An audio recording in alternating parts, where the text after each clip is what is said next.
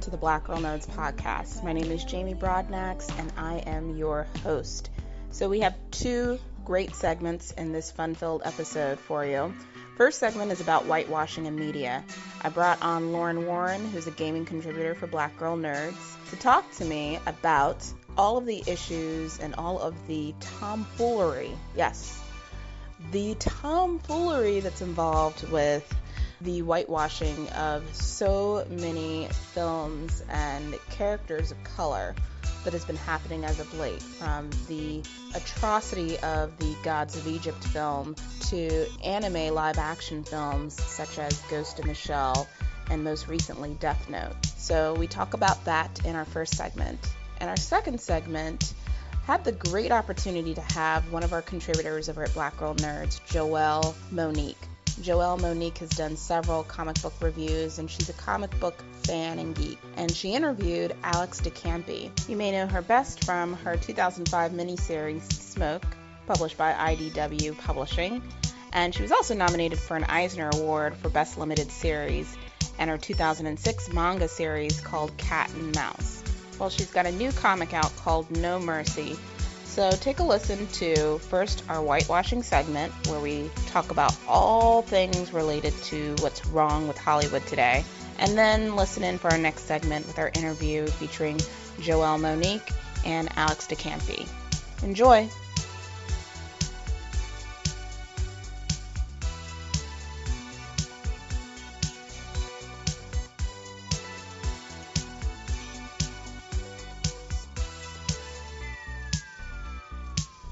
Welcome to this segment of the Black Girl Nerds podcast. My name is Jamie. I am your host. We are going to talk about whitewashing in Hollywood. It's a problem. There needs to be a discussion to be had on this issue. There's just been a lot of things happening in social media that were popping up with all of these remakes, and for some reason, these remakes decide that, hey, instead of using the characters of color that originally were in these properties, we're going to insert a whole bunch of white folks in it and you're going to like it. And we, as people of color, do not like it. That is the segment for our show. I'm very excited to have back with us Lauren Warren, gaming contributor for Black Girl Nerds. She has a lot to say on this issue as well. So thanks for, for coming on the show tonight, Lauren. Thanks for having me, Jamie. Okay, so let's get started on this. I I don't even know where to begin. there's so much to choose from, and it happens so often. There's right? so much tomfoolery in the world. Like, oh. why? What is wrong with Hollywood or Holly Weird? They're scared. Or Holly White, really. Holly White. Yeah. That's right. Yeah. Right. You know what? Let's start with Holly White. So Holly White was it's a term that's been used for a long time, but it was recently used in response to a tweet that I'd put out there by um, Ming Na Wen. She she had mentioned um, that it was Holly White of the Hollywood Reporter to have this cover that featured Oscar nominees and Oscar contenders, and no one thought to call up Viola Davis, Cicely Tyson, Whoopi Goldberg, any women that have been Oscar nominees or won Oscars in the past to be a part of this cover. It was filled with a bunch of white women. Uh, let me see if I can remember who it was. Jane Fonda, Meryl. Streep, Cate Blanchett, some other. Wait, no Meryl, no Meryl. I actually, I actually have the photo in front of me. Oh, you do? Okay. Oh, Meryl was not. Okay, Meryl was a part of another, um, another tomfoolery situation. That's odd because you know Meryl's usually in everything, but yes, Meryl had her hands full with suffragette. But yeah, we can we can get on that later. get to um, that later. Yeah. Let's see. This looks like Jennifer Lawrence. Uh, oh, that's right. Yes. Rampling. Mystique. Mm-hmm. Yeah. Um, Cate Blanchett. Right. Helen Mirren. Yes uh, Kate Winslet, Jane Fonda. What is this other girl from Suffragette? Oh, uh, um, uh, Carey, Carey Mulligan. Mulligan, yes, Carey right. Mulligan. And I swore that this was Jennifer Lawrence twice, but it is Brie Larson from Room. I have no idea who that is. I thought it was Jennifer Lawrence again. That's how much they look alike to me. Like I, I honestly thought she was up here twice. we thought that she was cloned or something uh, for that yeah, cover. The, you've got the one unknown, the few pillars of, of the industry, I guess, and the and the ones that are sort of the the award favorites. But you know, this picture is really nothing but a big PR campaign, which I guess we get, um, and we know we we know that to a degree. But I find it hard to believe that there were no campaigns, successful PR campaigns for women of color, and they just couldn't crack that wall to get in here. And apparently, you know, it, it's all who you know, how much you pay, how hard you campaign. But yeah, this cover said a lot. It definitely said a lot. And the response to the cover said a lot as well. The response on behalf of the Hollywood Reporter, that is. Right. Right. I took issue with that. I got, I decided to write about what was happening. The Mary Sue had saw my tweets and was like, hey, uh, I see you're tweeting about what's going on with the Hollywood Reporter. And I was like, yeah, I've got a lot of opinions about this. So they wanted me to share my thoughts. So I wrote a piece on their site about the response to the article because his basic response was, well, well, actually, okay. well, see, actually, what happened was what had happened was, yeah, uh, you know, it, it's the Academy's fault, is what he said. right, Uh, we we promote what the Academy likes and what the Academy has faith in, and if there is a lack of women of color in this position, well, don't blame us for reporting it. Blame the Academy. Exactly, exactly. And he he really just sidestepped the issue. He didn't address that there was actually he did in fact address the fact that there's a problem with diversity, which made his statement very hypocritical Right. because here you are, you have the executive decision to elect to have women of color on your cover. It's not like someone's putting a gun to your head saying, "No, you cannot do this." Right. Y- here you are, you have managerial, editorial, um, you know, oversight to be able to get these women in. And in fact, you decide not to do that. And then you blame, oh, well, there really is a diversity problem. And, and that is something that should be addressed. Well, why don't you do something? Why don't you address it? Right. We feel that this is a problem and you should address it, but don't come to us for addressing it. don't look to us to address it for you. And and I saw a couple of tweets and there was one tweet that stuck out to me. Someone sort of related it to war reporting. You know, mm-hmm. as a war reporter, you want frontline access, you want to have all that coverage and you want to report to a degree to where people are informed, but you don't want to call out whom you're reporting on and jeopardize your access at the same time. So that sort of well our hands are tied excuse doesn't Right. really work in this case you know like you said you have the power to change the discussion. And this cover and this discussion is only as white as you wanted it to be. If you truly wanted to change things you really could. You could say yes this is what the academy has faith in but you know what? We've reported on some things in the past year that stick out to us. How about we call one of them two even just to get some balance on this on this cover. And it's just funny because this industry is so concerned with image, but optics always seem to come way in last place. Exactly. Never really concerned about optics, but image is everything, but the optics they pay no attention to. Right. And let's mention some names here. So the Hollywood Reporter's executive editor that responded to the backlash that was happening, his name is Stephen Calloway, or excuse me, Stephen Galloway. I could not talk. Too much alcohol. Um, It's the season. Stephen Galloway, and I'm going to read what he said word for word just so you can get an idea of where his mindset is on this issue. He says, Yet, even for me, a white man, it was impossible to ignore the fact that every one of these women was white, whether old or young, English, Australian, or American. That was appalling. The awful truth is that there are no minority actresses in genuine contention for an Oscar this year. Straight Outta Compton, which has provided some great roles for African American men, and whose success adds proof that studios ignore minority excuse me, minority audiences at their peril, had no women leads. Furious 7, not quite Oscar bait.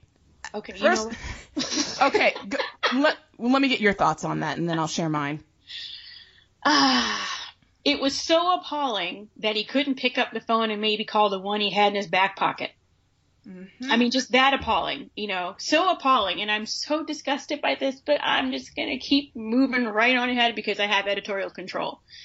Um, that's my first issue. Uh, second issue is bringing up straight out of Compton. Yes.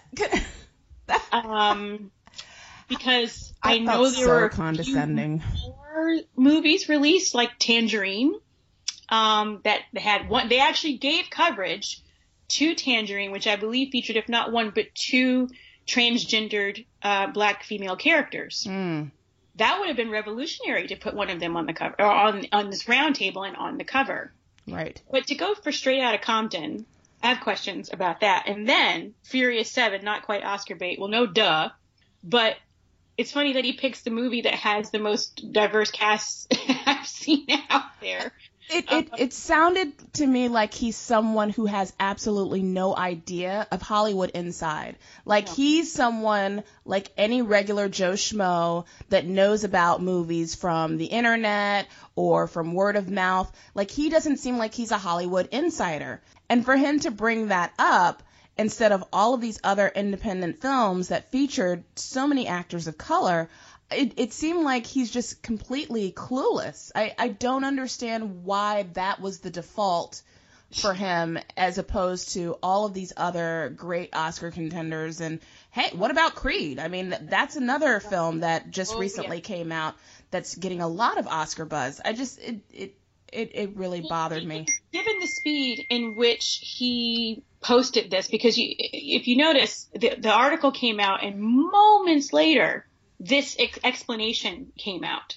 Mm-hmm. So I'm guessing it was, hey, nearest intern, give me some of the movies that maybe you saw this year I can throw in here as proof that I actually was concerned about this issue. Right. So you saw Straight Outta Compton, right? Okay, did you see Furious Seven? See Furious Seven? Okay, yeah, great. I'll throw those two in there. Thanks so much. You just saved me. No, this intern did not help you. That's what happened. I mean, it's it was rushed. I think it was a rushed job. This apology was very rushed. It's not genuine, and quite frankly, I would have appreciated if he hadn't said anything at all. Right.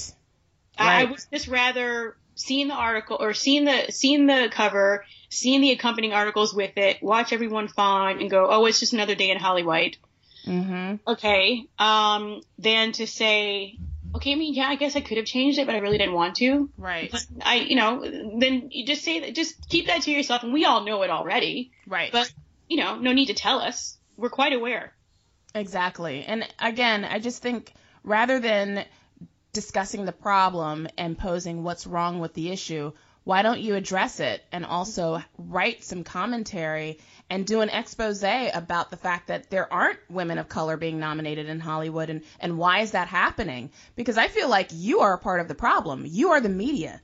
You know, Yeah. these films don't get attention unless people like you are reporting on it. You know, the the academy and and the board, they don't know about these movies unless you guys are putting that out there in front of them as, "Oh, okay. Um, yeah, I've been hearing some buzz about this. Let me check out this film."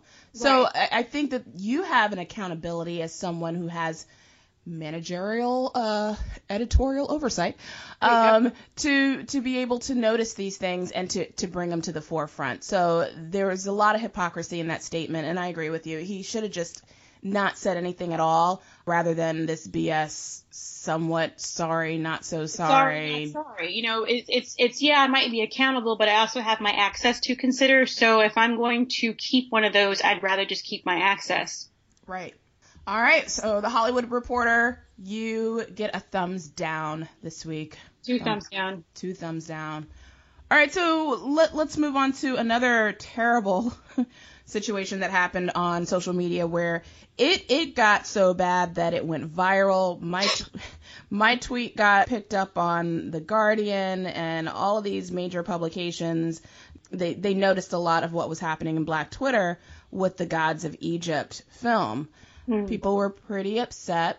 I was one of them because they decided to cast all white actors and the whitest of the white actors. Like it wasn't, you know what I'm saying? It wasn't like Italian actors, you know, someone with Right. some Mediterranean Greek background. Like these Scandinavian actors, uh, Jaime Lannister from Game of Thrones and uh, Gerard Butler, and, and I'm just like, what is going on? And these Well, people wait, are supposed to be the kings and princes of Egypt. We had a small victory.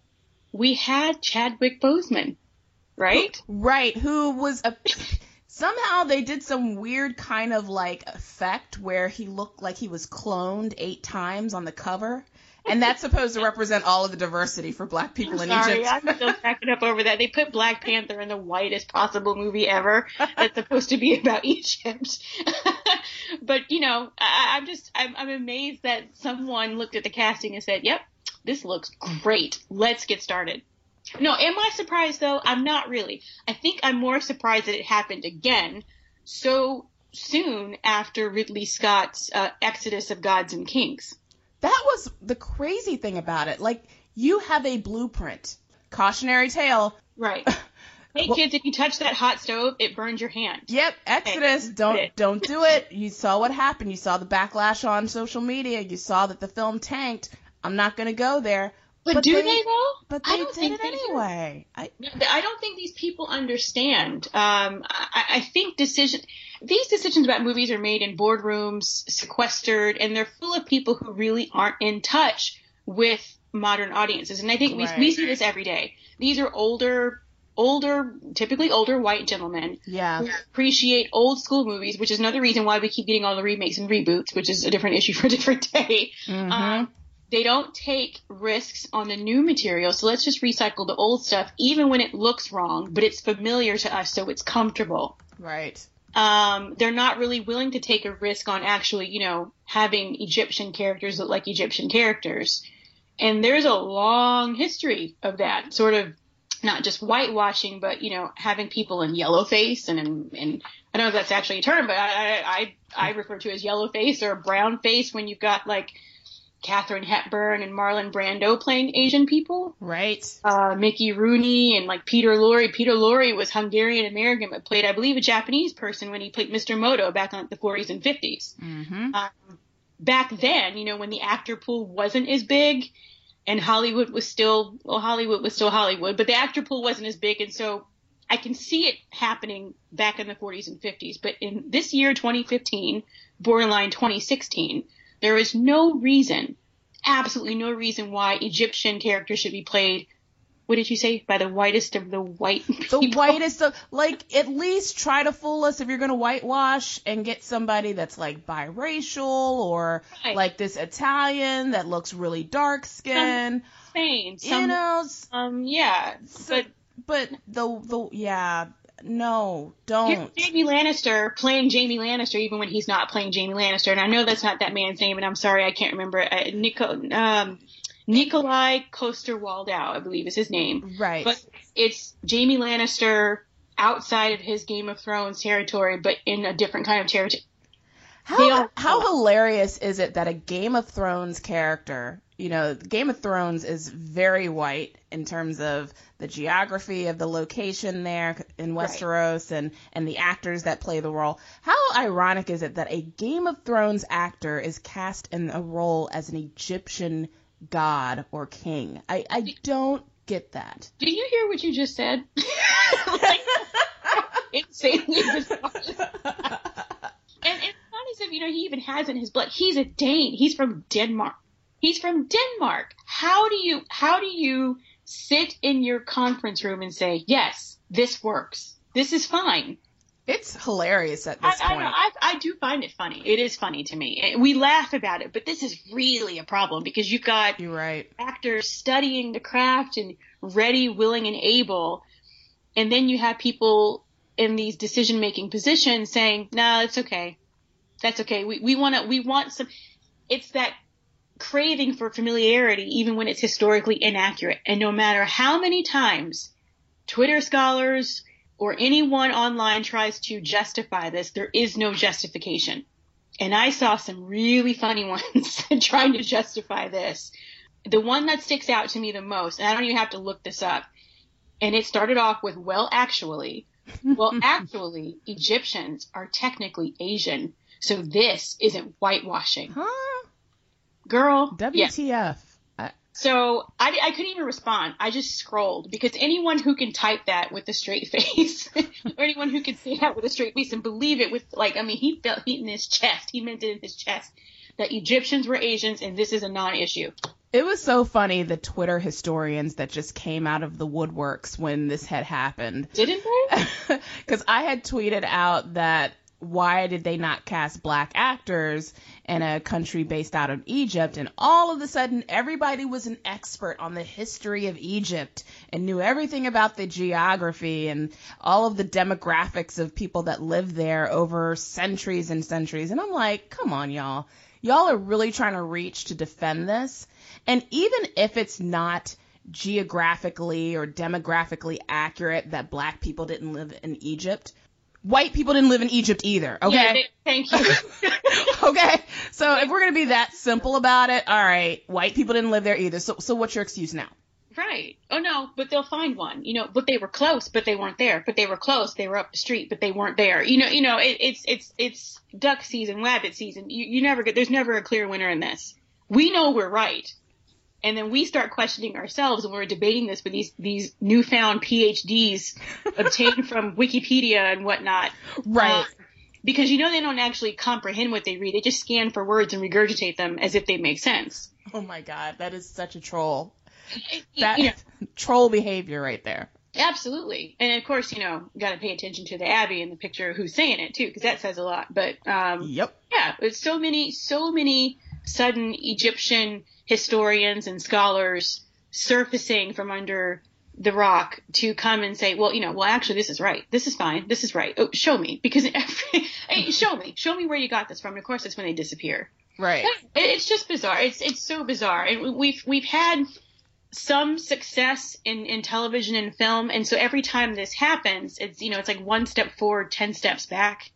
Um, and it's just frustrating. I know it's it's frustrating. We joke, we kid, but it's extremely frustrating, and I know it must be frustrating for actors trying to get in, you know, trying to get a role, only to be told, you know, we're going a different going a different route.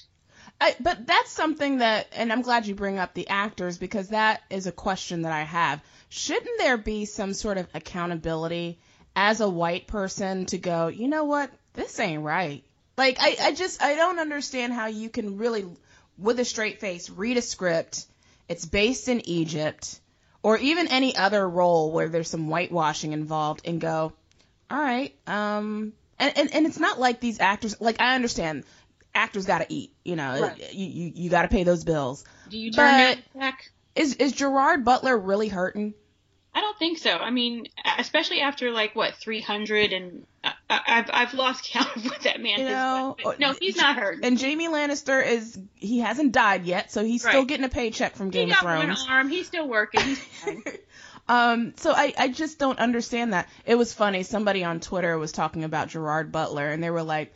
Don't they realize this movie is a fail anyway the moment they cast Gerard Butler as the lead? oh. it's like, damn. Well, yeah, he doesn't have a very good track oh. record at the box office. Just I guess FYI, he doesn't. You mm. you are right. No. I'm looking at his. I think, with the exception of How to Train Your Dragon, I don't think he does, and that says a lot too. it has to be animated versus live action. Interesting. Yeah, yeah. So the movie's kind of a fail anyway. Uh, we don't have to worry about it boycotting it. It's going to tank successfully on its own, I think. That, that has to happen more, I think, before people start to come out of their bubble. Because I think, you know, you and I and many other people have this luxury of not living in a bubble and knowing how the real world works and mm-hmm. looks. And these people don't.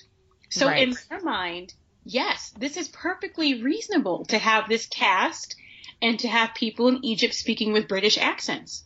Yes, this makes sense because it's what I've seen, it's what I've known, it's what I've put out before, it's what I like. Now we all know that that's not accurate. Right. Um, just like maybe someone should have gone to Hawaii and taken a look at demographics before making a movie called Aloha and not having any people who look like they're from Hawaii in it. Right and then wring their hands and say, "Oh my God, why did this movie fail?" Okay, well I could tell you where you could start. and it might be with the casting. That Just, was a very interesting situation too, because I didn't even know about Aloha until after I had saw the published open letter from Cameron Crowe responding to his critics, oh, which yeah. of course happened after the movie tanked at the box office. Right. Uh, so I, I had not even heard of Aloha prior to that. I mean, you got to spend 50, 60 million dollars to realize we did a bad thing why not try and head it off at the pass or stop it up front? But again, it's that who's in that room to say, "Hey, this looks funny." Right. And I, they don't have that. They, there's no one in a position of power to say, let's take a step back and check the optics. Again, we're so obsessed with this image that we're putting out, but we're not looking at the optics. One of these days, someone's going to get it right. They're going to have a good balance of putting forth the image of the film or whatever you're doing, and then making sure the optics balance out so that there is no controversy and you don't have to lose 40, 50 million dollars on this investment and, and, and, and, and look silly in the process. Exactly. And it makes me wonder if Cameron Crowe would have actually had the wherewithal to apologize had this movie actually done well and become successful. It's funny, but would it matter? I know. Apologize because someone will do it shortly after him. Like, okay, so if uh, Alex Proyas, the director of uh, Gods of Egypt, didn't learn after uh, uh Ridley Scott did um, Exodus of Gods and Kings, Mm-hmm. and nothing is stopping whoever's making Ghost in the Shell, Mm, and mm. it's not stopping the people making Death Note, Mm, mm, mm. and it didn't stop anybody while they were making Suffragette. and it didn't stop anyone when they made Dragon Ball Evolution. I mean, there's a list. So it's like no one learns their lesson. And at some point, the lesson has to be learned. You know, there are a lot of movies that were flops this year, and, and Hollywood was wringing their hands. Oh my God, that, that movie Burnt with um, Bradley Cooper. Oh, it was a flop. It was a flop. Aloha was a flop. And it's like all of these movies are just so, I'll use it. They were so Wonder Bread Mm-hmm. And people are bored. I think people are finally getting a little bored, getting a little fed up, and just saying, I'm not interested, I'm not rewarding you with my hard earned money.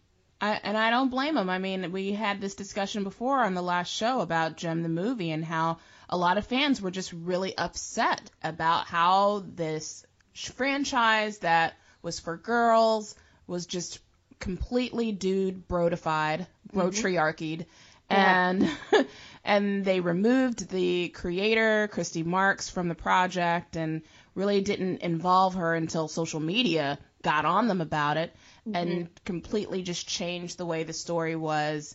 And it, and it's a shame that such a great franchise that has been a part of our childhood memories for so long just got ripped to shreds by these dude bros. That's Jon Chu, Scott, Jason Blum, and I forgot Scooter, Scooter Braun. Uh, so it, it, it's just it's really unfortunate, and, and I'm glad that people came out in numbers to make that film not really happen Or didn't come out in numbers. or didn't. Yeah, exactly. People didn't who show stayed up. at home in numbers Right. and just sort of snarked it to death as it should have been because it, you know, it's not our gem. It's, it's no one's gem. That, that's the gem that should have never been. Right. Um, it, it's, I, I don't know, it's unfortunate, but it, it- again, it's unfortunate that it took them to lose that much money to, to realize, oh yeah, I guess we did mess up. Yeah, we've been trying to tell you that all along. And with Jem, the movie, there was something that was actually very similar to our discussion about whitewashing, but it's another category of colorism that was happening with that one with the Shana character Yeah. played by oh, I forget her name right now. But I know she's the daughter of Harold Perrineau. Aurora Perrineau, yes. Yes. Aurora Perrineau played the ra- uh, played the role of Shana Elmsford from Jem. And most of us who know Jem and know the history of Shayna, she is a dark skinned character with a natural, and Aurora, who is biracial, has very long straight hair and is very light skinned. So that was problematic, especially for women of color that are darker skinned. It's bad enough that there's not enough representation out there for darker skinned black women, and to again have this colorism issue continue to just happen over and over and over again. It, it was a slap in the face. So a lot of black women were mad at the movie because of that. Yeah, yeah. And, and one thing, another thing that Hollywood kind of has to get over itself is that white characters are the, the crutch or, or the, I don't know if it's a crutch, that if we throw this one in here, it'll make everybody feel better. As sort of a, I don't know, sort of pacifying someone. Like, uh, if I recall, Gina Prince Bythewood mentioned that, um, in casting the love interest in Beyond the Lights, they originally wanted him to be white and she refused Hmm. you know, no. Story about a black, a biracial woman, but you know, she she needs there has to be black love in there somewhere. And the studio was like, mm, no, we beg to differ. And she fought on that, and I'm glad she won that battle. That's uh, crazy to me that they would fight over that when she did Love and Basketball, which got so much critical acclaim, and that was a black love romantic story. So why would you take that away from her when this is her wheelhouse? But how many do we only get like one every 15 years, right? we get like one black movie every 15. That's true. Years. You can't do this unless it's a Tyler Perry have... movie. Oh well. Just saying. yeah, then we get five every six months. Um, but yeah, to, to actually say, well, you have to put one in here to make it to make it right. Well, no, it doesn't make it right. It changes the complete, it, it, the whole course of the story changes if you do that. Right. I'm glad that she, you know, she stuck her guns and said, no, this is an absolute no go, no go with me. I think what will happen, or hopefully what will happen, is that this this change, this this new wave of actually doing the proper casting might start at a smaller level and sort of ripple out. And and I mean that like um Daredevil season 2 hmm. has their new Elektra and it's not what we had when we had the movie. Right. So, you know, we might not get it on the big screen first. It might come down to fixing things on the small screen and having it reverberate uh, out to other arenas. So I'm I'm excited about the casting of Elektra um, for season two of Daredevil. Hopefully that trend continues right. moving forward with uh, whatever they decide to do with Iron Fist, whether it's a show or a movie or whatever. Um, well, it'll be a Netflix series. We know that for certain, but right. we just so, don't know if we're getting a white Danny Rand or an Asian Iron Fist. Right. Yeah, I.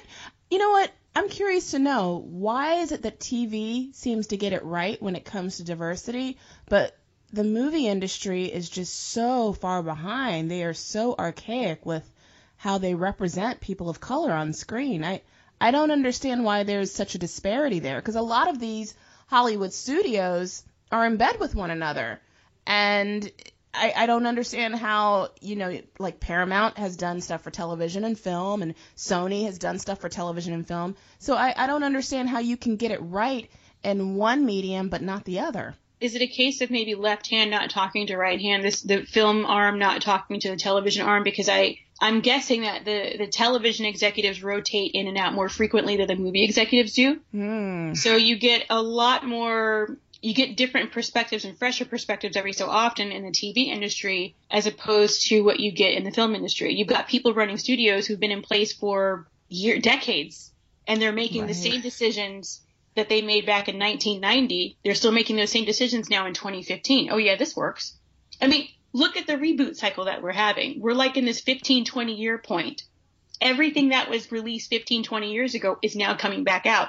I'm pretty sure if you took a look at studio executive roster, it's those same people who released those movies back then wow. are releasing the same movies now. So no, we're not going to have any progress if those same people are making decisions. They gotta die.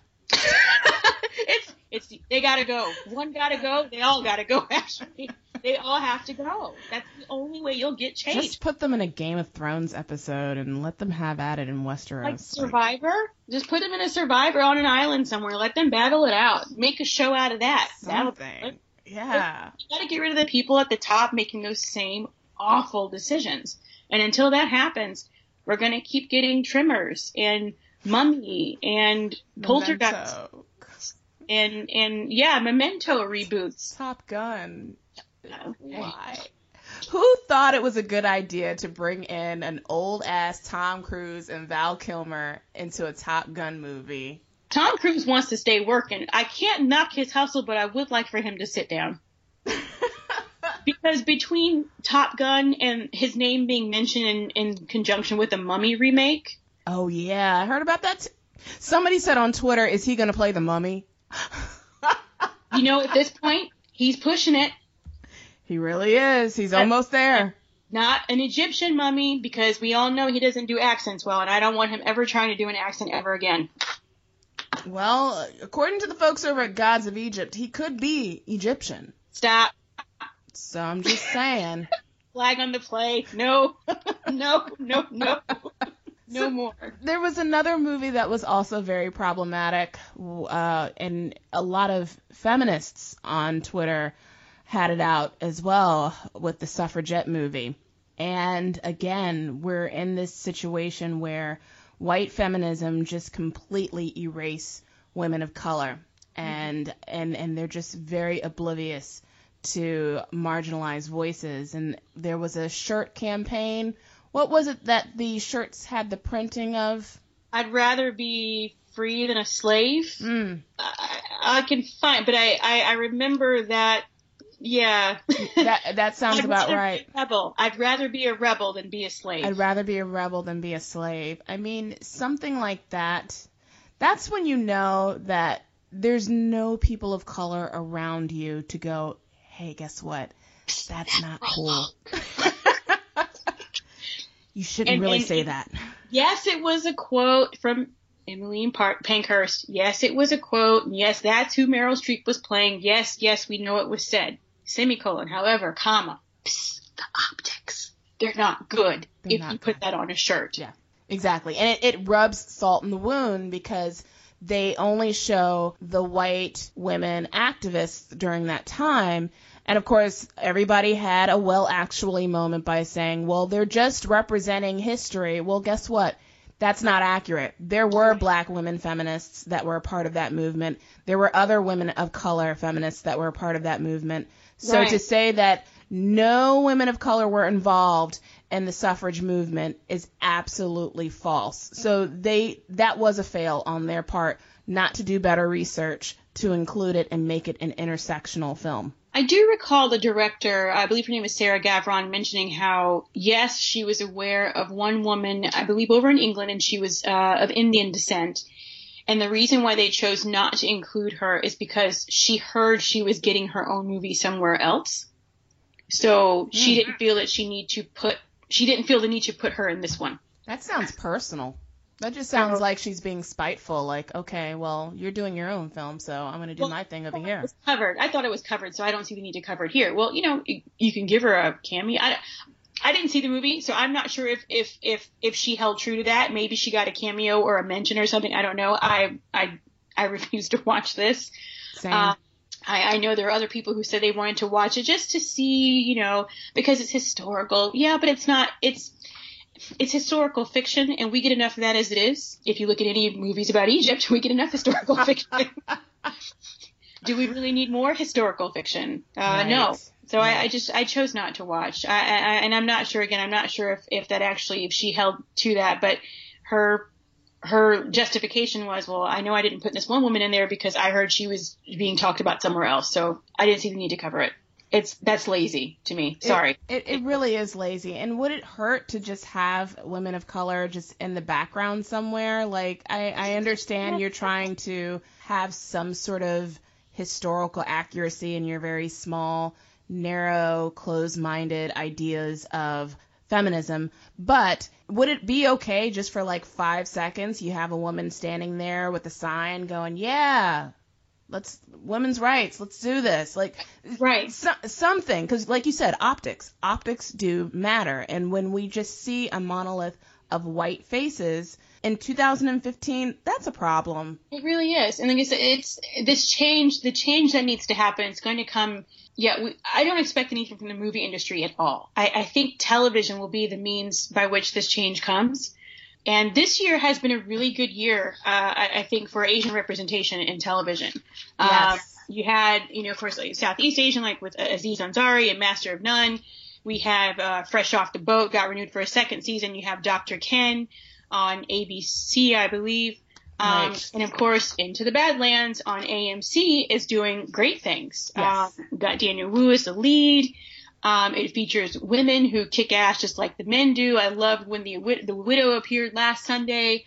Again, that's why I think I just I have my fingers crossed. I hope Iron Fist goes the right way by having like an, an Asian American Iron Fist, an Asian uh, uh, Iron Fist of Asian origin, as opposed to just blonde haired, blue eyed kind of guy. I mean, we have such great precedent to go on that it would be successful. right Um, it's not a gamble at this point to cast someone who is Asian of Asian descent in that lead. It's not a gamble. These people took the gambles and they paid it off. Now it's it's someone else's turn to continue this moving forward because you know for years uh, that that culture that Asian culture has been appropriated by white characters. I mean like was his name? Carradine, David Carradine, in, in Kung Fu. Uh huh. Yeah. You know, white guy gets all the mysticism and all the wisdom, but the where's the where are the Asian people in the background? Mm-hmm. At some point, it would be nice if they can be the center of their their culture. Exactly. and, and they can get they can get some shine. Why can't they get the shine? I, I think it's even worse for Asian Americans to be whitewashed on screen because Oh, it's the, awful. it, you know, we, we were mentioning some of the anime films, the li- anime live action films that are scheduled to come out with Ghost in the Shell and Death Note. It's very problematic, but I wanted to ask you this because I, I don't really watch a whole lot of anime. I did recently watch Death Note, which Mm-hmm. was amazing. Um, to get into that one. oh god, it was so good. It was addictive, and I binge watched it like, I think it was 15 or 20 episodes, and I binge watched them in like three days.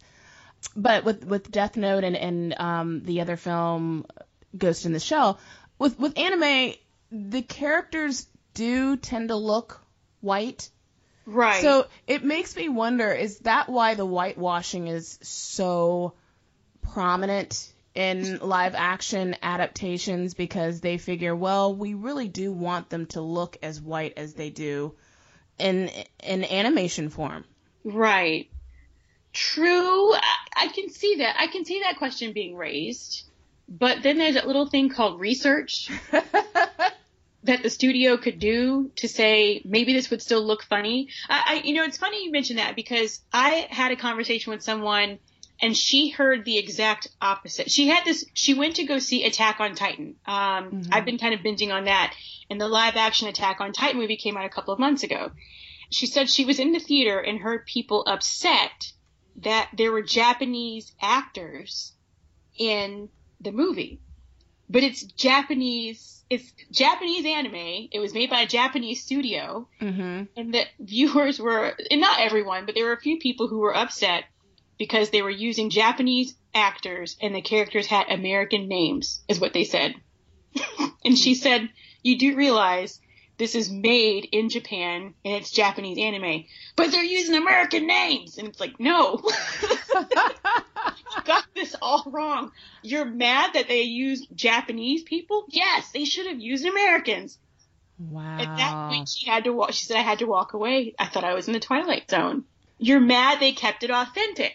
It's it's like a brainwashing. People are so brainwashed and conditioned at this point to see white images on their TV screen or on the big screen that anything that shows someone of a person of color, it's a it's a big deal or it's, It's big- jarring to their senses. But it's fun, you know. Um, this conversation came up earlier because there was a bit of a, a bit of a discussion going on about um, why why at the root of it all it, it is important to have um, at least consider having an Asian American cast as, as Iron Fist.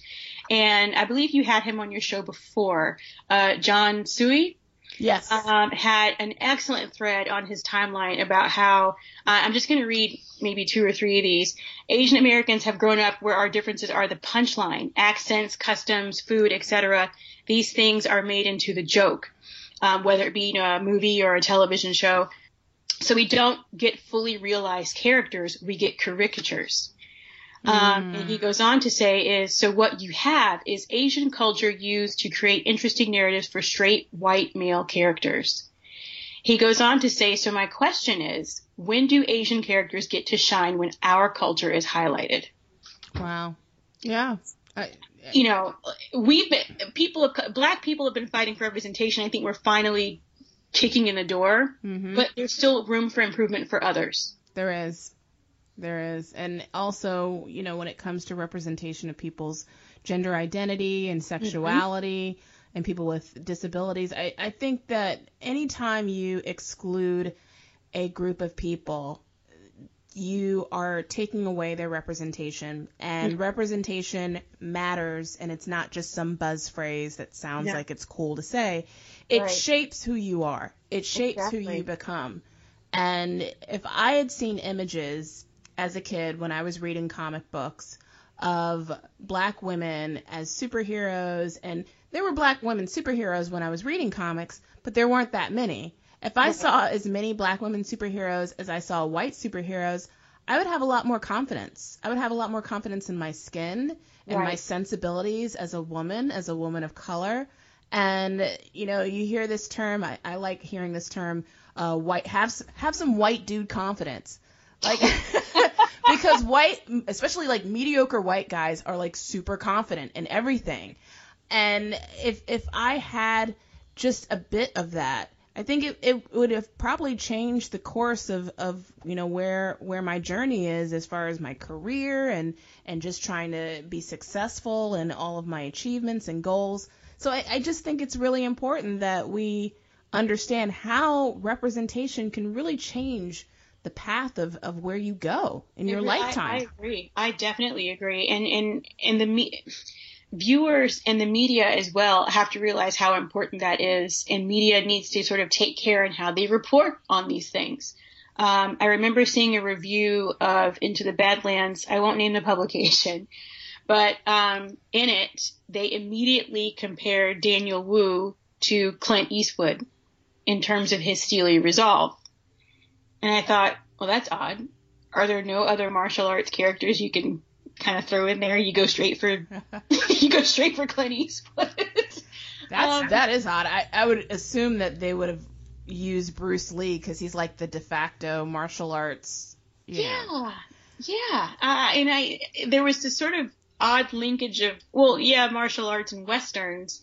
But again, he chose to compare Daniel Wu, this very accomplished martial artsman, to Clint Eastwood. Interesting nope, that math does not add up to me. I'm so sorry. I did not get that comparison at all. I don't either. Yeah. He, he, didn't like the show. Uh, you can just tell it wasn't his cup of tea. Ah. But it was more so, I'm betting that he really loved Kung Fu growing up. I loved, I know he loved watching David Carradine, I'm sure.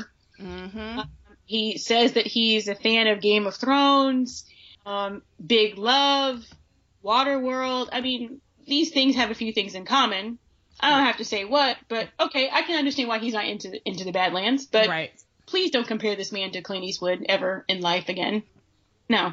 What do you think we should do? I mean, the boycotting is something that I think obviously should happen, but what other things can we do to just like let people know? And it doesn't have to be executives and, and movie studio people, but just the general public to realize how problematic whitewashing is to people of color? Maybe not so much. Maybe try taking the offensive. Uh, maybe just highlighting content that features more people of color. Yeah. And pushing for support of that. And that way the conversation changes. We're not talking about what Hollywood's doing wrong or what these people are doing wrong, but let's talk about who's doing something right and let's highlight them and let's push them and let's promote them and let's get them out there.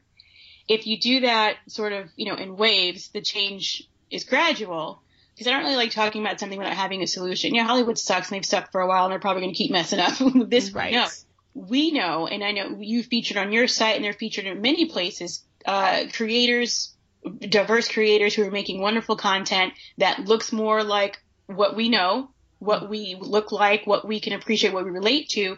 Let's just push that. Let's just change the conversation to people who are doing what they can to counter what Hollywood is doing and let's give them their shine and eventually somebody will notice. At least that's that's that's what I think. I completely agree with that. I again I think it's very important because I just remember seeing Issa Rae's Misadventures of Awkward Black Girl on YouTube one night and thinking, how cool is this that this girl who's very awkward and nerdy in her demeanor and she's essentially created this nerd archetype through this character Jay uh, is just very interesting and engaging to watch. Mm-hmm. And it, mm-hmm. it, it inspired me to go, well, you know what? I wonder if there's any content on the web that feature black women as nerds and geeks. And, and I just typed in black girl nerds in the search engine one night. And, and that is attributed to a lot of the work that Issa Rae had done several months prior to me doing that Google search. And had I not seen that, I don't even know if Black Girl Nerds would be here because, again, that type of representation and, and seeing those images and going, oh my God, I finally see someone who is a lot like me, who looks like me, who I can connect with. We, I feel like we're cut from the same cloth. There are women like Issa Rae that's creating these works that's actually building and carving a path for other women to do the right. same thing or and do other type of platforms that are similar. Exactly. And that's how change happens. You know, one person gets in, they reach back and they help with someone else, they help another, and that's exactly you, you've got someone who gets in there, they change a little bit, they bring someone else in, they make a, they do a little bit more, and you just build this network. You build this network of, of creators of color, of, of you know, uh, content creators, and you get your product out there, whether it's a comic, whether it's a TV show, whether it's a short film or whatever. You find a way to tell your story and don't worry about what those other people are doing. Eventually, someone will notice. The right people will notice.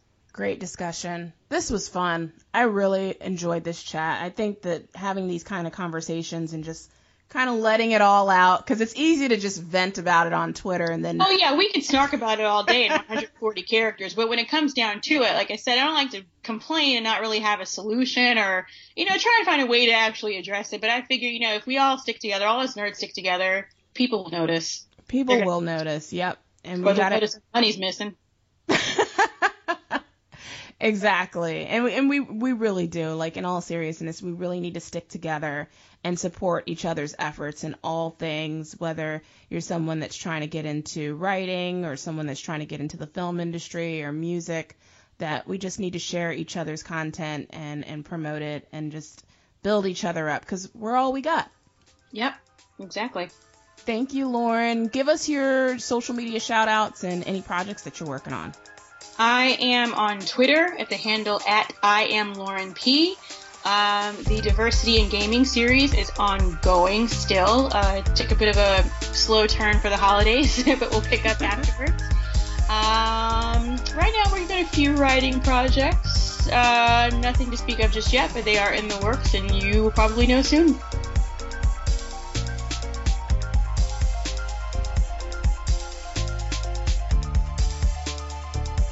Hey, you listeners of the Black Girl Nerds podcast. Guess what? Audible is offering a free audiobook download with a free 30-day trial to give you the opportunity to check out their service. That's right. For 30 days, absolutely free, you get a chance to listen to their whole category of books. Audible is great for when you're on the go, you're commuting to work, or you're on break at lunch and you want to sneak in a chapter or two from your favorite book. It's a great resource to have. I personally have used Audible service when I did the Song of Ice and Fire series. I did Storm of Swords. Was very helpful for me to get through my book when I would read it at home and then if I wanted to get in some chapters, read it on the go. Because as you know, for books that are as dense as George R. R. Martin's Game of Thrones series, or a Song of Ice and Fire series, it, it takes a minute to get through those books. So the audiobooks really do help me use that on the go while I'm reading it at the same time. Some people just prefer audiobooks, period, which are great. But if you're like me, you like to read and then also get your audiobook in at the same time and then pick up where you left off in your hardback book or your paperback book at home, it's a great resource to have. So check that out. Go to audibletrial.com forward slash BGN podcast. Again, it's audibletrial.com forward slash BGN podcast and use that link that takes you over to the form that you can fill out to get your free audiobook download just for listening to the Black Girl Nerds podcast. So take advantage. It's great. It's fun. And you can download your free audiobook today at audibletrial.com forward slash BGN podcast to get your free audiobook. Thanks for listening. Back to the show.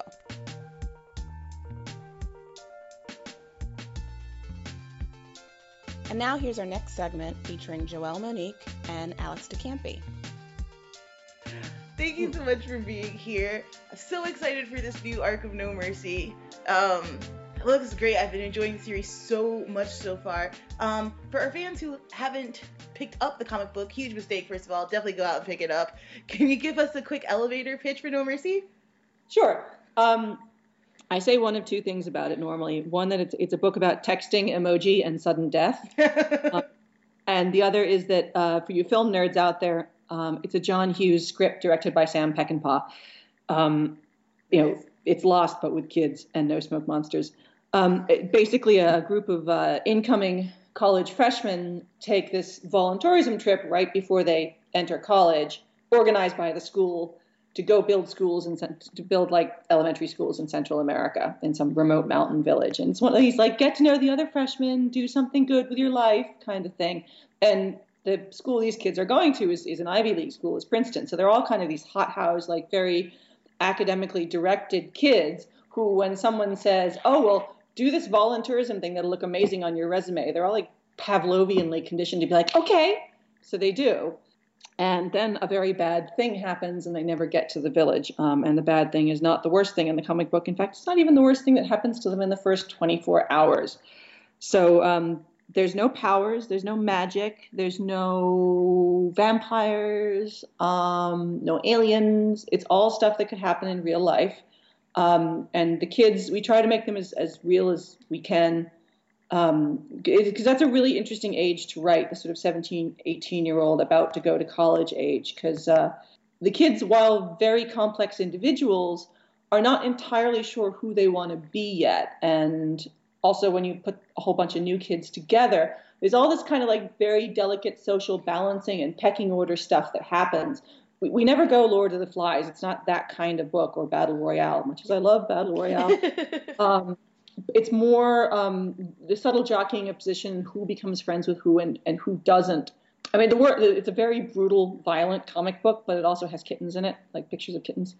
Um, so it, it, goes between very funny to very brutal very quickly. Uh, at, but and I want to say this not to scare off like men, but it takes a lot of its cues from some of the better shoujo manga in terms of like good shoujo manga is seriously hardcore. Yeah. I mean, it's like two girls buttonholing like the nerdy girl who's kind of hanging out with a cute guy in a corner and being like, if you talk to him again, we'll break your finger. Mm-hmm. And I'm like, hard. that kind of book I can get behind. People are like, well, this is a girly book, and I'm like, no, they're threatening to fucking kill each other.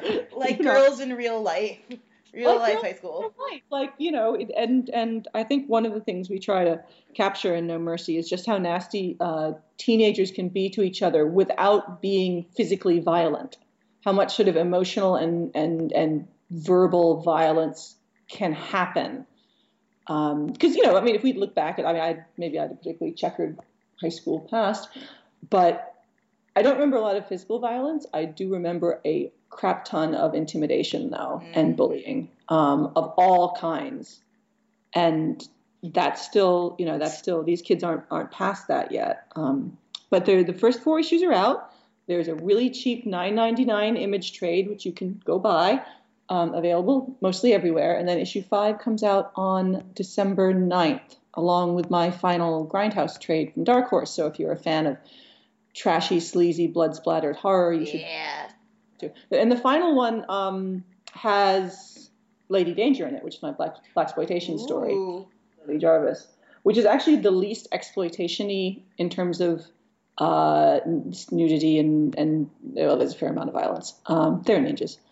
Uh, it's more of like a really fun sort of black superheroine story. You know, she's a she's a secret agent, you know, Lady Danger, agent of booty, Bureau of Organized Terrorism Intervention. So, you know, when when Americans get in trouble abroad, the president doesn't send the Marines anymore. He just sends one black girl. I love it. And the other story in that trade is Nebulina, which is basically space porn. This sounds fantastic. it's, a, it's really violent space erotica. I'm totally on board for that. More of that, that please. fourth and final Grindhouse trade. So if you like, um, it, we we didn't really market it this way when it came out, but Grindhouse is is actually very pro feminine and pro uh, people of color um, and pro queer. We wanted to kind of release it as a stealth thing because, first of all, at that point, nobody like half of comics thought I was a guy anyway, and I was I was. I wanted I wanted to write a book that was basically boobs and gore that got into the hands of the classic, you know, Green Lantern T-shirt wearing straight white 35 year old comics nerd, and then like you know that kind of appealed to his sensibilities, but then also like my my friends could pick it up and not get to the point in the book that I call I call the fuck you point, which is where you're reading a book and you're like, I really like this, I really oh fuck you, you know, yes. like the gets raped, you know, like just to prove that somebody's bad. You're like, no, die, die in a fight. Don't need that. We don't need that at all. so um, you know, the stories are, are, you know, I mean, women certainly do horrible things. People are really nasty to each other. It's exploitation. You know, it's gonna happen. It's really tasteless, um, but it's never, it's never uh, misogynistic. It never has a very uh, there's not that straight like strange masculine gaze thing where the women don't really have any agency and they're just there to you know actualize and be goals of the male characters and like th- there isn't any of that it's just gory violent tasteless fun with endings that'll make you go sort of fuck yeah and pump your hand in the air because everyone needs nice happy strong endings that is the best sale for a comic book I've heard in so long. I have to check that out. Sounds awesome. And they're two stories, and they're not related to each other. So you can pick up any trade. Gives you two stories. If you like them, pick up more. Excellent. They have names like Bee Vixens from Mars. I mean, how can you not love a comic that's called Bee Vixens from Mars? You guys go out and get Grindhouse because it sounds dope as hell. Oh my goodness. Holy cow. Sometimes um, you, sometimes it's just gonna go full stupid. Yes, yes, too much life is trying to be too serious right now. It's like not this book. I love it, and it's so rare nowadays. I feel like to be able to just pick up a comic book, uh, any number, and be able to kind of dive into the story. Everything is so serialized, and you really need to know what happened five issues before. So it's great that you can kind of just pick one up yeah. and get started. Yeah, it's uh, retailers have had a lot of fun with it because it's really easy to hand sell because every story is complete with two issues. So they're like, here, try two issues of this. Here's a complete story. If you like it, come back for more. And people are like, oh, okay. You know. Excellent. In uh, No hmm. Mercy, uh, it's clear that you travel frequently. I really like. There's a line in the first book where they get their money, um, and they refer to it as looking like play money. Um, and I'm wondering why did you want to tell a story about a bunch of kind of entitled American kids traveling around? Because I was that kid. I've done a lot of traveling in my life. From you know, I was out of the states for almost 17 years, living in places like Hong Kong and the Philippines, and uh, a little bit of time in Mexico City and in Argentina, and then in London, and where I was going to Eastern Europe a lot uh, for reasons.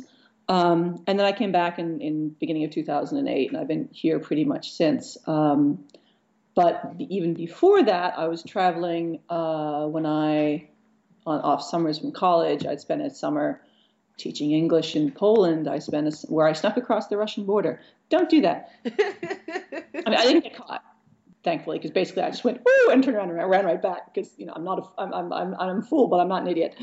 And uh, you know staying in Switzerland with friends, working, interning in London. You know, I've I've raced across the South China Sea from Hong Kong to the Philippines four times in various sailboats. Wow. Always in a storm. Always in a damn storm. Um, you get there faster, but you know. Holy cow. Uh, so I've done some stuff, and uh, you know, by all accounts, if there were any justice in the world, I would be dead or in jail. Um, because I did a whole bunch of really dumb things, um, some of which we relate in the back matter of, of No Mercy, because I do an essay about basically me being stupid overseas each issue. Um, and so a lot of my work is about, which is probably unusual for like a white chick, but like a lot of my work is about being outside of your comfort zone, outside of your own culture, um, and confronting what it what what you really are by seeing by being someplace that you are not that you don't really belong. And you know i've got future stories about uh, u.s expatriates in cuba for example um, my next image book is about uh, two soviet operatives in california in the in 1971 and one of them barely speaks the language um, it barely speaks english um, so it's about that cloak of silence and, and being separated from what you know where where you are because you can't really communicate very well. Um, and also, you know, having just shot a bunch of people. very violent book. Um, so I wanted to, you know, I, I, it fascinates Americans abroad. Fascinate me, um, and we have a really broad range of kids from all over the U.S., um, all backgrounds, and some of them are much better prepared than others to cope with the disaster they find themselves in. I mean, most of them don't speak Spanish because, you know, why would they? Right. Uh, you know, some of them, like one of them has a map and like a head torch and like kind of some camping stuff. The other ones just don't. They just, you know, one guy came in his suede Gucci loafers. Good old Troy. Uh, I love Troy so much. I love Troy too. He's so sarcastic. He's, He's got the saltiest attitude. He's one of our two queer characters. Um, the other one, obviously, being Charlene. Um, and I just, you know, I think the one thing that um, that that that threw a lot of people early on in the book is a lot of the kids initially come off as as, as somewhat unlikable. Um, mm-hmm. Um, and some of the character, characters you don't even really get to meet until issue two or issue three because there are a lot of them. And I think you know it was just I was again just trying really hard to base them on on real teenagers rather than our view of how teenagers act. And I didn't want to have this immediate sort of patsy hero type who was like, oh, I'm really nice and awesome. Because people just aren't like that, especially in times of unimaginable stress and, and fear. Especially in high school. And in high school. And as you get to know them, you start getting below the surface veneer of what they're trying to front as, mm-hmm. and you find out who they really are. I think one of the fun journeys in the book is you're going to find yourself really, really liking some of the characters that initially you're like, God, I can't stand her, or like, oh, he's such a twerp. Um, Chad, I can guarantee you, you'll probably still hate Chad because Chad is just that guy. Chad's an um, asshole. jerk. But he's based on people I know. You know, the conversations that Chad has are almost all verbatim from things I remember from high school and college. Amazing. I get you know, this. That, I get the the feeling of that. Like there's no kind of um, there's no fakeness about the book. Um, I really enjoy the fact that there's no extra sci-fi kind of thing going on that is is driving their actions. It's completely like, human driven. Where would I put that in the book? Like the book is full. The book is like really really dense. I mean, I know the first trade you're thinking, oh, first trade only four issues, but like we put more story in an issue than like some people have put in six issue arcs. I mean, you throw a bus off a cliff in issue one, like in the first couple of pages of issue, like it happens fast. Yep, and that's not even the main story point. I love it. I love it uh, so much. And and we introduced like ten characters before that. Then we check the bus off uh, the bus off a mountain, and then we have the the, the aftermath of that disaster um, and the setup for issue two. And another fun thing about the book is we've written it kind of, I say we, it's me, Carla Speed McNeil on line art and Jenn Manley Lee on color art, but like we all cross over and like help each other out. And it's a very, it's very much the way a, book, a comic should be, and that we're all collaborating and all working to make the book better. And it doesn't matter whose idea it is. If it's a good idea, we do it. So no one's getting like, oh, well, you can't ch- change my line of dialogue because I am the writer, you know, because that just, why?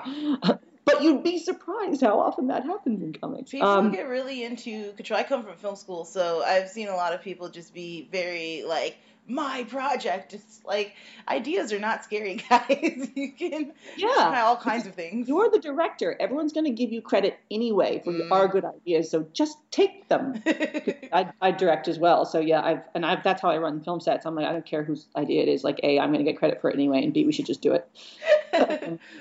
Absolutely. Why would you want to work any other way? Uh, how do you guys work together? Do you kind of uh, do you go with a script, or are you kind of doing more Marvel method? What's your approach to working with an artist? Full of doing Marvel method. I really am. I, it, it gives me the fear in such a big way.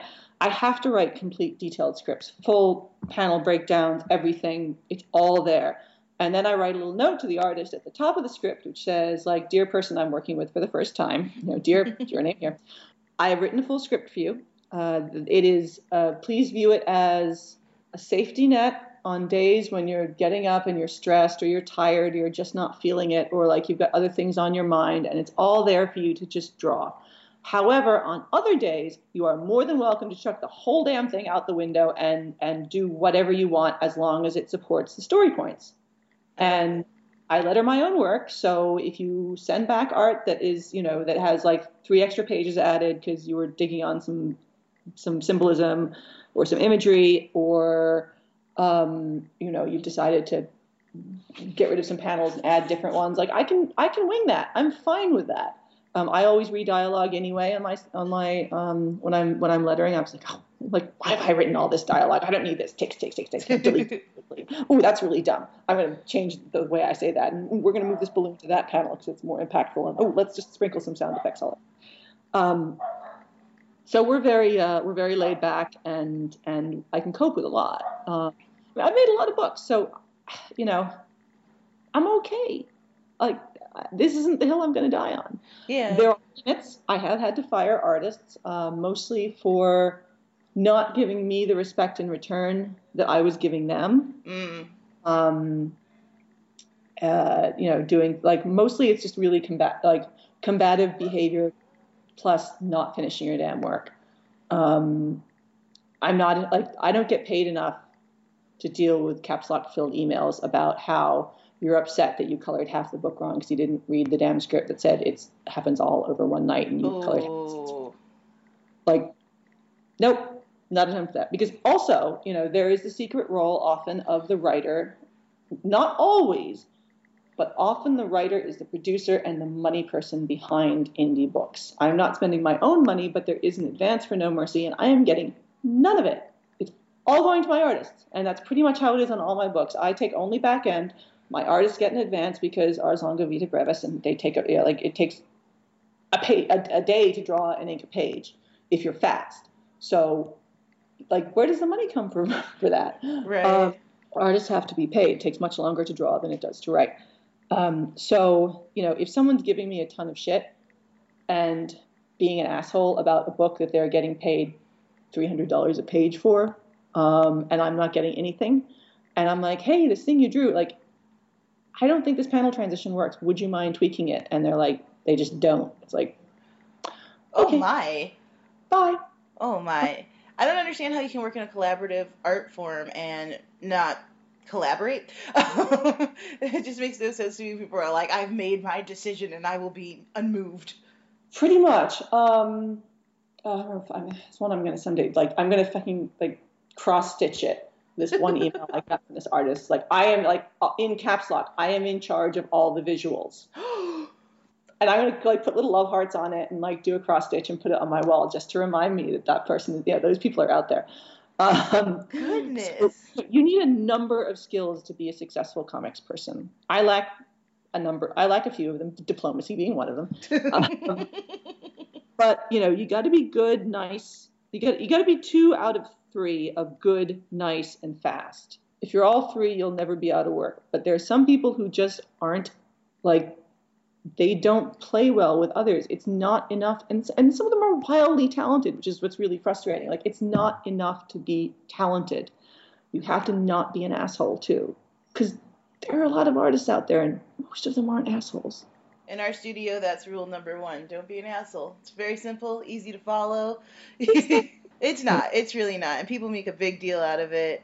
But just just consider other people. We're all people. We're all just trying to make art. And at the end of the day, like it's a book or a TV show or a movie. No one will live or die by this. Like we're just trying to entertain people. Like and you know family comes first and if, a, if, a, if an artist has a has a family problem or an illness or like something's just got like they're just going through some stuff fine it's only a comic book and once it comes out nobody's going to remember when it was supposed to come out they're Mhm. just going to remember the book um, so that's fine and i'm not saying that you know like that's you know I'm, i always always you know as mom myself like you get to a certain age where you're just like okay we'll wait for you as long as it takes yeah. doesn't matter. Go do your stuff. We'll hold the gig. Um, and again, that comes from having a lot of books out because also when you're like your first couple books are coming out, like comics, comics is a is a, is a business of delays. Every comics pro you talk to, I guarantee you, they can talk about one book where there it was just really, really very delayed. Um, at least one. Hey, Pumpkin. Okay. Yes, come say what your favorite comic book is. Oh, is this your daughter? This is Lorelai. Hi, Lorelai. So Hello. cute. Hi. Hi, Joelle. Hi. Happy birthday. Um, Scooby Doo. Yes, we do. Who else do you like? What what comic books do you read? Um, Archie. you like What the do you new like? Archie comics? um, his sisters. Oh, his two his his his, his uh, Betty and Veronica, the two girls. Yes. yes. Now go back to your room, hon. I will be in a sec, and then we'll make your cake. Say bye bye. Um, Or do you want to be? Do you want to quietly play Lego in here? um, goodbye. Okay. Okay, goodbye. Thank you. so cute. She just turned five yesterday. Archie Archie was really generous um, when I was doing um, Archie Predator, and they sent over this huge box of Archie books because I'm like, I need to read some research. I'm, I'm known for being an obsessive research researcher. Um, I often forget I can just make it up. Um, the background is Lego, by the way. Um, and so they sent me this huge box with like like five thousand page Archie like compendia. You know, the death of Archie. They sent all of Afterlife at that point, which was like four issues. Um, and the Archie compendia, like just gradually, just oh, and a lot of Betty and Veronica issues, like Dan Parent's stuff, which is fabulous. Um, and all the Archie stuff just gradually started moving into her room, even though she, she can't read yet. Uh, she can probably recognize the word Archie, but she can't like parse a comic.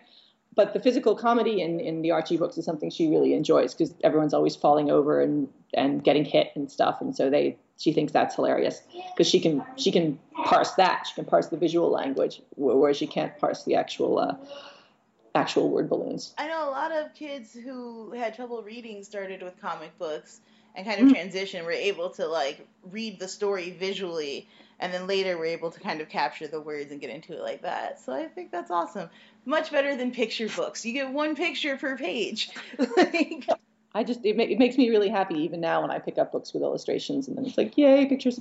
I love um, the, art is is just like the story obviously is great and you need it to get to the art, but man, like when you dive in and the art is just taking you to a whole nother place, that's when it gets magical. And I know you're such a huge proponent of of artists. You have a story pinned on your Twitter right now, the ICYMI, about um, making sure artists get uh, fair compensation for their work and that they they know their value. Can you tell me a little bit about that mission? Comics is it, for for being a noisy, combative industry where we all can't even get along on Twitter for like a whole day. um, uh, we are remarkably silent about a lot of things. And what I try to do, um, because I'm not really a work for hire person. I mean, if, if I do work for hire, but people have to come to me and be like, "Hey, I know what you do and I want it. I'm not sitting there like always pitching like Deadpool ideas to like um, editors or something. I'm not I'm not that girl. Um, I don't want to be I don't want to spend my, my my creative life adding new rooms to other people's mansions. Mm. I build my own mansions. I want to be the robber baron of my own subconscious. I have a position that you know I'm mainly independent and I'm able to say some things that other people might be afraid to say because of losing jobs at places like DC or Marvel. No, I'm not going to be hard by either of those companies anyway. um, and so I talk a lot about sexism in the industry, mostly in terms of you know who should be responsible for this, because you know sexism happens in any large company. It's just, it's not a comics thing. It's a like law of averages. Get 100 people in a room, one of them's going to be an asshole um, what do we do about this? Um, you know, bad journal, like my, my latest midnight Tumblr rant was about um, interviewing women. And, you know, the question we always get is, what's it like to be a woman in blank? Which basically takes everything we've achieved and puts it and, and, and puts it in a box and says, oh, you are like kind of, we get led in like we're the, the exotic curiosity by the, mm. you know, the mm explorer into the National Geographic site. Look, look what I found! You know, a Hottentot maiden. um, and we're here. Like most weeks, the New York Times graphic novel bestseller list is more than 50% women or books co-created by women. So right. like, we like, what's it like being a woman in comics? It's just I'm a writer. I'm not a woman in comics. I'm a successful writer in comics. Yes, you know, yes, absolutely. Don't, don't, pigeonhole me. Don't don't make me feel like I'm the vanguard of some tiny movement. It was frustrating watching that Twitter exchange unfold too because his response mostly um just to be you know to put the offensive part in quotes and oh to be God. so snobby about it instead of just you know coming to you and just being like look i'm sorry I, I didn't recognize that it was offensive and here's a better question. Like it's such a simple hey, fix. yeah i shouldn't have dragged his ass to the curb on twitter first but you know sometimes sometimes like something so sexist happens you just have to sit there and be like point to it and go damn that is sexist Absolutely. like in a world with like Fiona Staples and Kelly Sue DeConnick and Gail Simone and G Willow Wilson, like consistently top selling wor- people working in the industry, like Kate Leth is doing everything. Like why? Uh, But the, the, the writing, the, the, the, the back to the original question, the money thing was um, another thing that we just keep quiet. Like women keep quiet about how badly they're treated by journalists and how patronizing a lot of the questions are, even though we, we occupy a very, very strong, huge position in the industry and sell a ton of books. I mean, admittedly, it- it's mostly Raina Telgemeier, but hey, she's one of us. Um, and we love her. And we're, all- you know, and and people are quiet about harassment, and people are quiet about money. And the money thing is a real problem because it, it we have too many comic books right now, and a lot of people are treating like a, a lot of writers and artists who are well-meaning and who want to break into the industry are are are are seeming to act as if the industry is doing them a favor by letting them in at all and then paying them almost nothing and, and making their lives miserable when they're doing like four issue miniseries of like licensed work for 50 to 90 dollars a page Wow. um, for completed colored art and that can't stand like we have to like part of that is because you know in fairness to the companies that are putting these books out if you're selling 3000 issues of a comic book you're running at a dead loss and you can't afford an advance for anything anyway. Like you're you're just Mm. barely making back your print cost. However you know and, and i acknowledge that everybody's first two deals in in the industry are going to be bad. I have had those bad deals. I signed the tokyo pop, tokyo pop deal twice um, so you know we've all signed bad deals. We will sign bad deals in the future. Sometimes rent needs to be paid. All i'm trying to do is say i have talked to a whole bunch of people professional colorists of like 20 30 years standing uh, line artists editors um, at all major companies um, you know writers like people who have l- worked literally for every comic book company on the street and some of whom who've edited most of them as well. And um, we put together a list of what the current market rates are for indie work for hire and for DC Marvel work for hire uh, for basically sort of B and C list people. Obviously, A list is going to be, you know, Scott Snyder doesn't get paid those rates. Um, Right. He gets paid a lot more. Um, but for the you know the average middle level creator, this is what you should be looking for for work for hire work. It's totally fine to sign something that doesn't make you that much as much as that th- those figures, but you should know that you are being underpaid. Excellent. I love it. And I found it really like it was very easy to follow and to read and then it was great to have all of the other creators kind of come in and back you up and talk about, you know, trying to price adjust. The Storify is the most important part of that because it takes because I don't want it to be just me talking about stuff. It has to be a number of pros discussing things. Knowledge, you know, knowledge is power. You know, talking about wages. Companies say don't talk about money because, you know, that is what capital says to keep labor quiet. So you don't know how much you're underpaid compared to the next guy because they're because you know not out of any malice they're going to pay you as little as they can. Yeah. because that gives them more profit because that's how capitalism works. So as labor you have a duty to talk to other labor and understand you know and to understand what the fair rates are. That's why in most creative arts there are very strong unions you know. Writers guild always walking out of things when, when people are getting paid. The film unions extremely powerful and extremely important because it's it literally they literally save people from dying on film sets. Yeah. um, every other creative industry is all unionized for the very reason that it's so so easy to to exploit people in the creative arts. Comics isn't. We could all join Writers Guild East because you know Writers Guild actually takes visual artists as well. All the people that do like motion graphics on on sport on like ESPN and stuff, they're all Writers Guild East. Writers Writers Guild doesn't even make T-shirts anymore. They used to make T-shirts that said Writers Guild on the front and back, and then all the visual visual effects people were like, uh, "Hey, we're not writers, we're artists." And so they stopped making that T-shirt. But you know, we could all go to one union if we eventually unionize, and I think it's something that comics should do eventually, because it will also do stuff like if you're working a certain amount, it will get you health care, because one of the things the unions do is offer cut rate group health care plans to to to to their members. Uh, grievance process. So if you are harassed by somebody, it's no longer just you yourself as a woman in the industry or a man in the industry uh, going up against a large corporation and their lawyers. You go to your union and the union files a grievance. And then suddenly you've got this giant union. You've got like fucking Writers Guild at your back. Why do you think that hasn't happened yet? I don't think there's a knowledge of. I mean, what I know about unions is, is from I've worked a ton of crappy nickel and dime jobs because um, over uh, part-time jobs over the course of my life because uh, because creative arts they pay so much uh, to all comics dollar. And you know, most artists also most uh, comics artists also do illustration work and things like that on the side because comics does not pay enough to live on.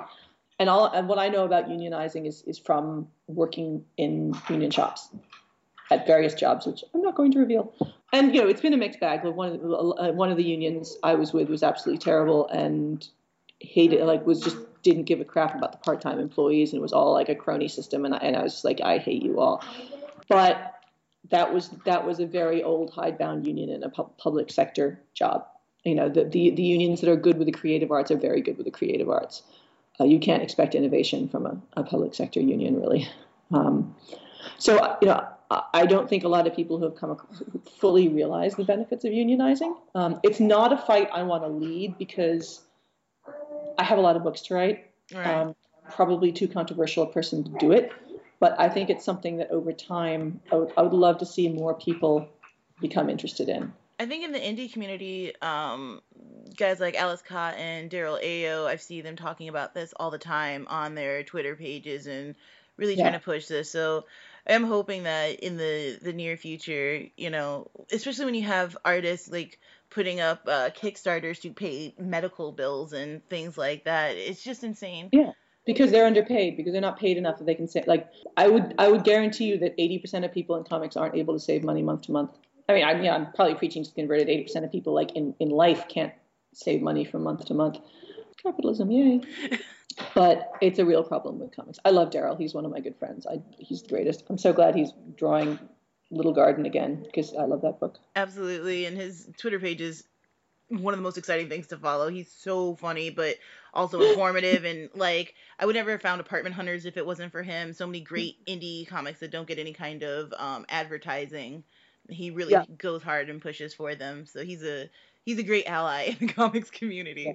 And Zainab Akhtar is another great one for like finding out super comics, comics and cola on Twitter. She highlights some really amazing indie books, and I always love reading her. Her she's got really intelligent analysis of books that I otherwise would not come across because you know the mainstream comics sites just cover the monthly comic books that you can buy in comic book stores. Mm-hmm. Um, and it's nice when it, that's not that's like I always tell people like that's not comics that's a tiny bit of comics. It's that's like shouting from the rooftops and kind of drowning out a lot of the rest of the industry. But it, like the monthly the monthly comic books that come out in comic book stores is only a tiny tiny percentage of people who make sequential art and sell it successfully. Yes, absolutely. What can fans expect from uh, this new arc coming up of No Mercy? Well, the first arc was really the the um, the rock hitting the water, a splash. And in this arc, you start to see the ripples going out from that, uh, and you start to really dig deeper into a lot of the characters' personalities and backgrounds, um, with some really big reveals. I mean, there's a fairly big reveal in five, as well as two two more characters die. Oh uh, no! Do do do. Which ones? and then we start seeing the perspectives of some of the parents and the school, uh, because there's a lot of stuff happening in the U.S. about these kids. I just haven't shown it to you yet because it would have made the story too messy. And I liked I, I liked the the gradual move outwards of it of of essentially the the the effects of the accident, um, what happens, um, and what people's reactions are to it, and, and the long term effects on the kids. Uh, we really dig into that more in the following arc um, because some of the kids go home and then they've got to kind of then they start their freshman year because that's not going to be weird or anything. Wow. it's it's crazy to me that uh we will be leaving. Like I just thought the desert was the story of them like abandoned by the thing. It was going to be kind of a survivor story. But you're telling we're going to go. They're going to go to college. They're going to get out of the situation and are be something. Like, okay. It, no, I mean not until like issue like twelve. But it's not. I mean it's a it's a funny book in that it's a it's a very difficult my books are very difficult to kind of high concept. I, as soon as I establish a pattern, I, I, I break it um, because patterns bore me. So it's not a straight survival book. It's not like Drifting Classroom, which makes No Mercy look like a little golden book. Drifting Classroom is this hardcore manga. It, it, Drifting Classroom is basically like if you're familiar with James Tynion's The Woods. Drifting Classroom is, is sort of the book I think that the woods is based on like and it, uh, it, and it was in like 19 is in there it's an early 70s manga that you can get from Vertical I think you can get on on like and it's about an elementary school classroom that's just picked up and then kind of magically put in the middle of this wasteland. Wow. So yeah, So just like the woods. it's just like the woods. I, I kind of saw the woods and I'm like, really? okay, not gonna say anything. Not the hill I'm gonna die on. Bye, have fun. um, uh, and then I didn't want to read it because I thought if it really is just like if it really is homaging Drifting Classroom, I, I'm going to be really angry. But it probably wasn't. I mean, it's not. You know, it, it, it, you can completely come up with a similar idea without having ever read or thought of Drifting Classroom because it's kind of obscure. Quentin But Tarantino anyway, made a whole career like on it. Please check out Drifting Classroom. It's super hardcore, and um, it, yeah, it makes everything else published look like a like a little fairy tale book because it's so nasty with such young children and so many feelings um, and so bleak. But yeah, uh, the um, the the arc is is five issues this time, uh, four issues to issue eight, where we have about three major mic drops, and then issue nine is a flashback issue. Um, following on to, from one of the major mic drops on issue eight. Um, and I've written all of them, and Carla is Carla's, Carla's actually currently drawing Harrow County right now, but one, but she's I think she started penciling issue nine, um, and I've got to start next week. I'm starting to letter issue seven. Excellent. So when does issue weeks five I'm the come out? world's slowest letterer. When does issue five come out? Uh, December 9th. So soon. Very soon. Getting very excited. Are there any other projects on the horizons for you? I've got like three miniseries coming out next year, and none of them have been announced yet. Um, uh, like two of them are written. One of them is well, I'm writing issue three of the five next week in and around Lettering No Mercy. So yes, I have a lot of things in the pipeline. Um, because comics, some of them got delayed a little bit. They're all written more or less. Stay tuned. Uh, lots more brutal, violent, fun stuff coming from me. Um, in the meantime, uh, my webcomic Valentine has a new episode out on Wednesday. Uh, you can get Valentine on Comixology. It's a fantasy thriller, so if you like swords and monster gore and suspense, um, Valentine is a lot like No Mercy in that every episode is really twisty and ends on a cliffhanger. I mean, we we I, love the kind of old pulp books that kind of like in single issues it leaves you going, oh my god, what's going to happen next? And that's really what we try to do with every issue of No Mercy. Like the last page should make you gasp, and that's what we do a lot with Valentine. Is is uh, you, you know you you read it and you think you know where it's going to go, and you have no idea. Trust me, you have, you have absolutely no idea. And the first issue is free, and there will be, as of Wednesday, 16 issues, and they're 99 cents each, and people should check them out because it's also optimized for reading on your phone. So if you're if you're kind of looking for something that you can read on like a subway ride into work, or like at break time at work, just on your phone, flipping through all the all this the, the panels are phone screen sized. So it's not even like guided view where you have to keep moving your phone around and the panel sizes keep changing. It's just this really seamless experience. It was it was completely designed to be digital native. That's great. I love that. Digital comics have been such a struggle for me to get into. Um, I really like the feel of paper, and I've been collecting books since I could read. Um, so uh, it's really cool to see the digital comics are starting to come into their own and be, you know, less thought of as a flat page and more. uh, yeah, let's for the like medium. let's cut up let's cut, cut up a normal comic book and call it a digital comic. It's really I mean, I'm, I'm a bit like you. I, I spend I spend the day staring at screens, like lettering comics or writing on my laptop. Um, it's one of the reasons I do my rough outlines on in, in a paper notebook. And then at night, when I want to sit down and kind of have a break, I I, I don't want to stare at a screen again. I mean, I even I have a super cheap like Samsung tablet I bought off eBay for read, theoretically reading comics in bed, but I I always end up trying with paper comics because I'm so tired of staring at screens by the time I, like 9 p.m. rolls around. Absolutely, and I feel like they never quite get the colors right on did like on the digital mediums. Like I really like colors on a page. Yeah, and um, also for my research reading, which is most most of the things I read are nonfiction, are either like other comic books or nonfiction, um, autobiography, biography, history. Um, I'm really like history fascinates me. So all of those books are all like secondhand from abebooks.com because um, I like to mark them up and put little tags on them. And I, I know I can do this like on a on a e-reader. I know I can make notes. Like I don't, but I don't care. Like I I want to have when I'm writing, I want to have my laptop or my notebook open, like paper notebook open, and I want to have a book open next to me, and I can flip through it looking for the quote or the or the reference. I don't want to have to alt tab to like get out of my writing and then go to the book and then alt tab back. That's it's like no. So yeah, I'm kind of a luddite, I guess. It it's really the way to go. I I just don't I don't see it ever being replaced. Although um, I am the luddite who like pretty much single handedly has put emoji in comics.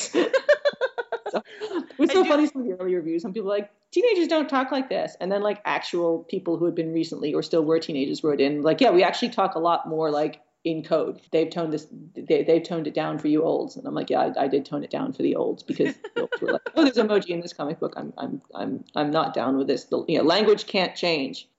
Which is so silly because how would we have friendship? Language couldn't change. Then you know.